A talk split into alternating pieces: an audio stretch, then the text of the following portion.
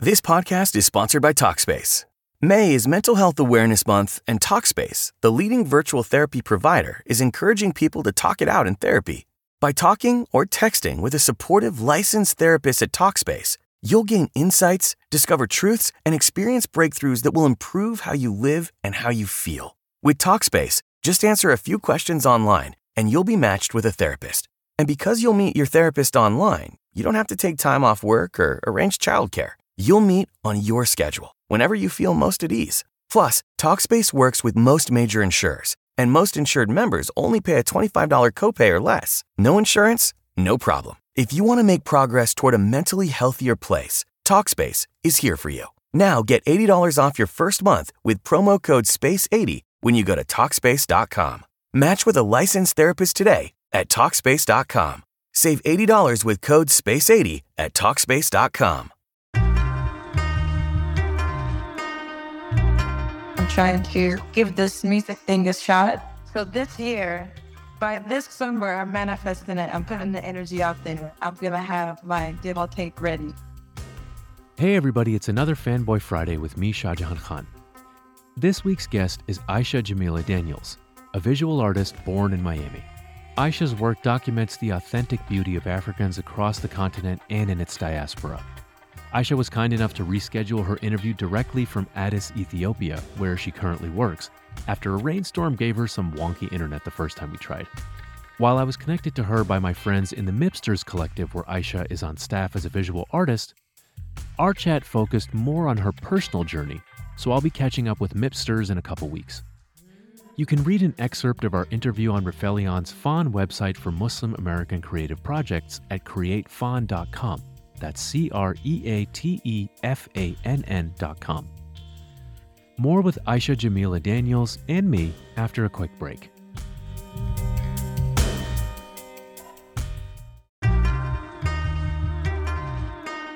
Tell me a little bit about like your musical journey, I guess. I started singing when I was four years old. That's what my mom says. I don't really remember doing it that young, but she's like, no, you were uh-huh. holding a key by four. And she said by six, you know, you're pretty much mimicking Alicia Keys. And then she had decided, her and my father decided to put me in piano lessons. So I started learning the piano, doing it as an after school program, and then summer camp and all that for piano and whatnot, studying like the classical stuff. And then high school is when I kind of switched from that classical stuff and started really studying jazz.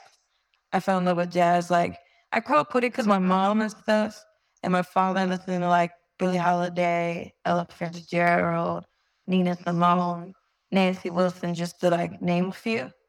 But it didn't come back to me, or my interest in it didn't come until high school when I joined the jazz band. But like crazy enough, like halfway through high school, I would say I kind of lost interest in the music and then just went into the visual arts. And I want to say from my junior year of high school all the way up until master's, I was on visual arts like crazy, like photography. I don't know, something about it. It like took me and grabbed a hold of me and did not let me go until recently. and um, so yeah, my journey with music, you know, it's deep. It it does have a rich foundation. The fact that you know my early years, I was really into it. And even throughout my life, though I wasn't focused on it, I was putting all my energy into like photography and stuff and graphic design. I still would always go back to singing. That will always be my safe space, my happy place. If I'm stressed out, and it's so funny, like my friends will always sing when I'm stressed out, I'll just randomly start singing. You know, I could be washing the dishes and I'm singing in the shower, singing. Um, I'm doing work, some graphic design work, and maybe I'm humming something because it would it would really be like a stress reliever for me. And so that's why um, a year ago now, I'm like, I need to do something with this because I realized like how much I really love it.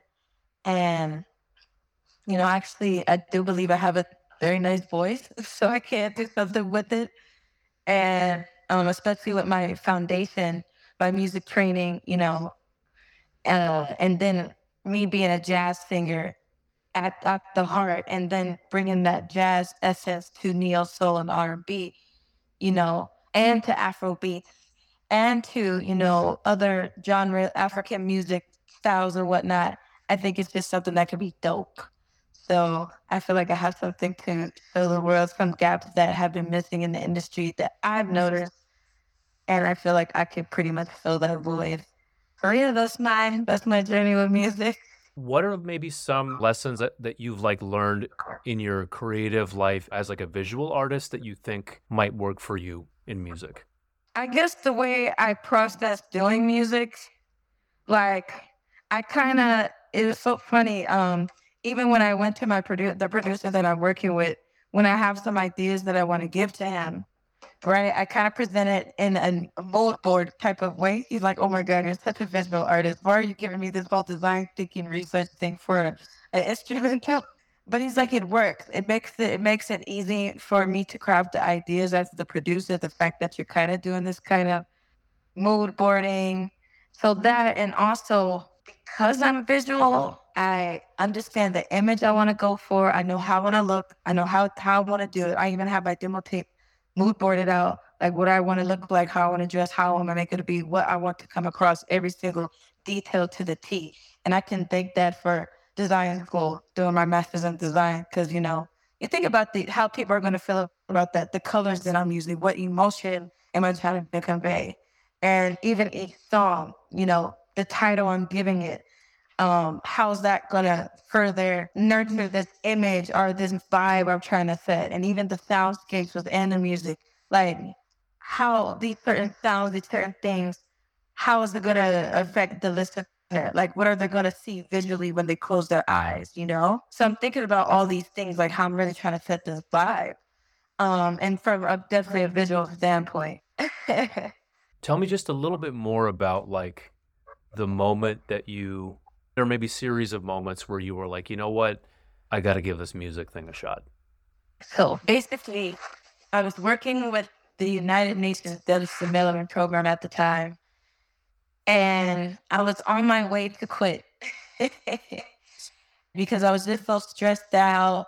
I didn't feel like I really had a space to be creative, and I just realized my singing was such a safe space for me like any chance I got outside of work to go do an open mic or go do a jam session with the, you know, the well-known jazz musicians here in Addis. Um, like any chance I got, you know, I was doing that, you know, and working with those, doing those jam sessions, those uh musicians were all like, "Hey, why aren't you have anything out? Are you are you not trying to like sing professionally?" Like you really should, you know, think about it. And so I kind of just had this shift. I actually went and quit my job. I resigned. I didn't want to do it anymore. It was just mentally draining me. And music was that uplift, that that that thing that uplifted me. And I was going to therapy at the time as well.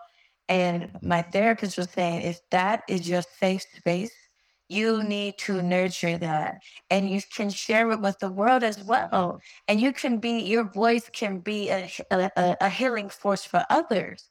And i'm like yo that's that's mad. That's mad real. Like I, I you know i really like that. And so yeah that, that's pretty much where i decided to do it. And i arranged i pretty much like went one went full force. Like i was finding those jazz musicians who can work with me. And pretty much my debut uh, was on TV. I had set up a whole mini concert for myself um, in collaboration with a friend friend of mine from DC, the Ethiopian diaspora, and they own like this kind of lounge slash restaurant, and uh, they host concerts there for well known artists. It's called Shifta. I had my first concert there, and when I tell you that concert went like viral, oh my god, it was shown on TV. People are telling me mm. your concert is shown on TV every day, at least five times a day.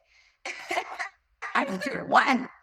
They're saying you're the only jazz singer in Ethiopia right now. So like, and that what kind of made me more excited all the while. I'm like, okay, okay, okay, I really got to do this. This is this is something serious. So everywhere I perform, even, you know, since I got back from the States, I performed for the first time on a Sunday night. And honestly, it was just a quick little one song, like wait that song "Waiting in Vain" by Bob Marley, but in a very incredibly jazzy way. And everybody ate it up. And when I tell you, just in a matter of 24 hours, my following skyrocketed. People are asking me, when's the next show? Are you releasing indie albums? Are, are you on Spotify? Can I see your Spotify? Da-da-da. I'm like, hold up, it's coming. I'm telling everybody stay in the States. the demo's coming. and then someone else told me uh, this uh, elder lady who I was gonna work with, um, or still gonna work with, excuse me. She was the former manager Rita Marley before she retired. She's the one who got her the Grammy nomination. And so she was looking for an artist to to manage. And even she was saying like you have something about your voice that is so hypnotizing. It's like a, it's like you done take me to a shrine and now I'm under a spiritual spell. I got the I caught the spirit and I can't it can't get out of me. And hearing that from other people as well is some sort of variation or so some sort of way. And especially the themes that I'm gonna be talking about in my music when it comes to feminism, you know, women who have been hurt, raped in these marriages they don't want to be in.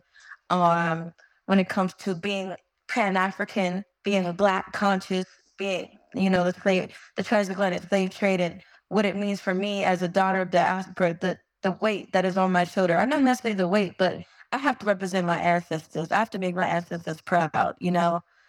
And so it's like talking about those things, what's going on in America with race, and then also just me being this black woman who's trying to find herself through the pain, through the cries, through the smiles, through everything, you know, in such a very intimate way that, you know, anyone can really feel it, understand, and get get get caught and lost in it. And so yeah, I think this is definitely something that is for me. I don't know. I think God put me on this path for a reason. So I'm just trying to embrace it. Fanboy Friday is a production of Rifelion Media. It's hosted by me, Shahjehan Khan, and produced and edited by Ari Mathey. Our theme music was composed by me with help from Nick Zampiello at New Alliance Mastering, and features my good friend and longtime musical co conspirator Tanya Pollitt on vocals. Please follow our guest Aisha Jemila Daniels on Instagram at Aisha Jemila. That's A I S H A J E M I L A. And find more of her and lots of other cool stuff by American Muslim creatives at createfann.com. That's C R E A T E F A N N.com. Thanks so much.